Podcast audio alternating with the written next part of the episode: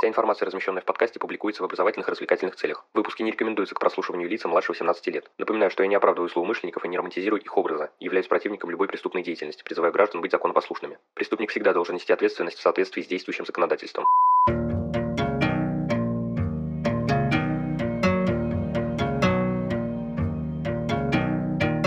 Всем привет, вы на канале KrimOne, и сегодня мы заканчиваем наш разговор о книге Вэл Макдермид «Анатомия преступления».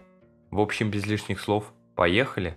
У многих людей сложилось превратное представление о профилировании. Всегда нужно подчеркивать, что назвать можно лишь общие характеристики личности. Нельзя сказать, что убийца такой-то конкретный человек. Задача состоит не в указании конкретного лица, а в сужении круга подозреваемых. Например, в деле Йоркширского потрошителя у следствия было около двухсот шестидесяти восьми тысяч известных по именам подозреваемых, и в результате пришлось нанести двадцать семь тысяч домашних визитов. Любые подсказки психолога, способные сократить рассматриваемые число лиц, в подобных случаях бесценно для полиции. В отношении серийных преступников Дэвид Кантер выдвинул гипотезу круга. Необходимо нанести на карту места преступлений и посмотреть, какие два из них находятся дальше всего друг от друга. Затем через эти точки провести отрезок и принять его за диаметр окружности. Приблизительно в центре нее может оказаться дом преступника. Как показали исследования, эта закономерность работает с большинством преступников, которые выходят на дело более пяти раз. Кантер также выяснил, что серийный убийца обычно живет в пределах треугольника, образованного пунктами его первых трех убийств. Он создал специальную компьютерную программу, которая выделяет разными цветами территории, где преступник может находиться, от наиболее до наименее вероятного варианта. Майк Берри считает важным посетить место преступления в то время суток, когда оно было совершено. Так легче понять взаимосвязь преступника с этим местом. Он приводит пример, как много лет назад отправился на место преступления в городском парке. Таксист дал Майку фонарик и сказал, что без него не выбраться обратно. Было очень темно. Ранее тело нашли в пруду посередине парка. Стало понятно, что женщину убил кто-то из местных, раз смог отнести ее туда. Фотографии, сделанные днем, не дали бы понять, насколько там темно. При составлении портретов специалисты опираются на эмпирические исследования преступников, а также на опыт многолетнего сотрудничества с полицией и психиатрическими клиниками. При этом важно использовать в отчетах слова «вероятно» и «возможно». Для составления портрета изучается вся доступная информация. Вместе с этим нужно минимизировать предвзятость, например, избегать каких-либо версий полиции. Для определения психологического портрета необходимо учитывать пол, возраст, расу, профессию, личную жизнь, статус, тип транспортного средства, хобби, наклонности, образование, поведение и так далее. Полиция не всегда изучает улики глубоко, зачастую она делает это лишь тогда, когда надеется с их помощью выстроить обвинение. Прокуроры игнорируют факты, указывающие на невиновность обвиняемого. Адвокаты пренебрегают указаниями на виновность их подопечных и заявляют отвод важным свидетелям. В центре всей этой борьбы находятся сами доказательства и криминалисты, которые используют все свои умения, чтобы объективно представить и интерпретировать их. Судьи все чаще просят экспертов с обеих сторон собираться для анализа свидетельств до заседания суда. Это экономит время и деньги всех участников. Найти доказательства способны многие эксперты, однако давать показания в суде, причем так, чтобы их поняли присяжные, не имеющие подготовки, особый дар. Хорошее впечатление на присяжных часто производят люди с актерскими данными. Отличить факт от мнения – хитрая наука, и на свидетеле-эксперте лежит ответственность не ввести присяжных в заблуждение. Эксперту нужно показать, что вопрос требует специальных знаний. Судьи фыркают, когда сюда пытаются отнести что-то очевидное и банальное. Рискованно принимать на веру все, что говорят эксперты. В то же время опасно упустить ценную возможность, отвергая все новое и неопробованное. Когда-то было понимание, что судебный эксперт привлекает весь свой опыт, чтобы помочь делу. Теперь же необходимо все детально обосновывать. Адвокатов учат не затевать дискуссию на поле знакомым эксперту, а вытаскивать его в области, менее близкие ему. И эксперты подчас допускают ошибки. Вот почему необходимо перепроверять каждую деталь в своих отчетах. Судебные эксперты не любят, когда им не задают правильные вопросы и не дают возможность объяснить факты. Приходится сидеть и ждать вопросов, при этом развернутые ответы зачастую не разрешены. Оппоненты же пытаются заткнуть рот, поскольку им невыгодно, чтобы ты донес свою мысль. Они могут тебя вовсе не понимать или пренебрегать твоими соображениями. соображениями. Для судебных экспертов выступление в суде наименее приятная часть работы, ибо приходится действовать по иным правилам. Добрые ими специалисты нередко стараются запачкать, переходят на личности, причем агрессивно. И если человек не выходит из зала суда победителем, то выходит полным идиотом. Хороший юрист всегда ищет слабое звено, и подчас им оказывается жертва. В январе две тысячи тринадцатого года слушалось дело, в котором скрипачка Фрэнсис Андраде обвиняла в изнасиловании и развратных действиях Майкла Бруэра, своего старого учителя музыки. В ходе суда ее неоднократно называли лгуньей, а на перекрестном допросе довели до слез. В смс подруге она написала, что давать показания было словно подвергаться насилию снова и снова. Меньше чем через неделю после дачи показаний она наложила на себя руки в своем доме. Бруэра тем временем осудили за развратные действия. Луиза Эллисон, профессор права в Лидском университете, провела серию экспериментов. Набрала сорок местных жителей в качестве присяжных, пригласила актеров, адвокатов и воспроизвела слушание по делам об изнасиловании. Согласно ее выводу, на присяжных влияет поведение истца в суде, эмоционально оно или сдержанное, и то, как скоро после случившегося жертва заявила в полицию. Статистики и юристы из Мичигана и Пенсильвании в две тысячи четырнадцатом году провели исследование, согласно которому четыре целых одна десятая процента приговоренных к смертной казни в США были невиновны. В Соединенных Штатах Америки ни в чем не повинные люди, подозреваемые в убийстве, часто нанимают посредственных адвокатов. Не разбираясь в правосудии, они питают иллюзии, мол, раз они ничего плохого не сделали, суд разберется. Желая отстоять свое доброе имя, они спешат предстать перед судом, не позаботившись нанять толковую команду профессионалов. Подводя общие итоги, могу сказать, что книга меня порадовала. В ней содержится большое количество теоретических аспектов, некоторые из которых я не знал, исторических справок, рассказов о расследовании, раскрытии и предупреждении конкретных преступлений и огромное количество интересных фактов, мыслей и суждений. Хотелось бы отметить пару особенностей этой книги. Во-первых, автор ее написала при помощи большого числа специалистов самых разных направлений. Многие из них известные личности в узких кругах, что определенно придает веса изданию. Во-вторых, Вэл профессиональный писатель, это ощущается на протяжении всего чтения. Данный аспект в какой-то степени затруднял мой анализ. Темы перескакивают довольно быстро, но крайне незаметно, качественно. Помимо прочего, автор демонстрирует большое количество иллюстраций со ссылками и добротный список литературы. Но не могу не закинуть ложку дегтя в бочку меда. Сказывается также, что автор сама не является криминалистом, это периодически бросается в глаза по тексту, что немного смазывает хорошие впечатления. Тем не менее, рекомендую ее прочитать, так или иначе многие детали в обзор не вошли. Уверен, что книга будет вам интересна и полезна. Что ж, на этом выпуск подходит к концу, благодарю за его прослушивание. Следите за подкастом на удобной вам платформе, не забывайте про одноименные группы ВКонтакте, Инстаграм и канал на Дзене. Рассказывайте другим о KrimOne и проявляйте всяческую активность, мне будет приятно. А если вы захотите поддержать проект материально, добро пожаловать на Бусти, рад любой помощи. Но главное, всегда помните, нераскрываемых преступлений не бывает.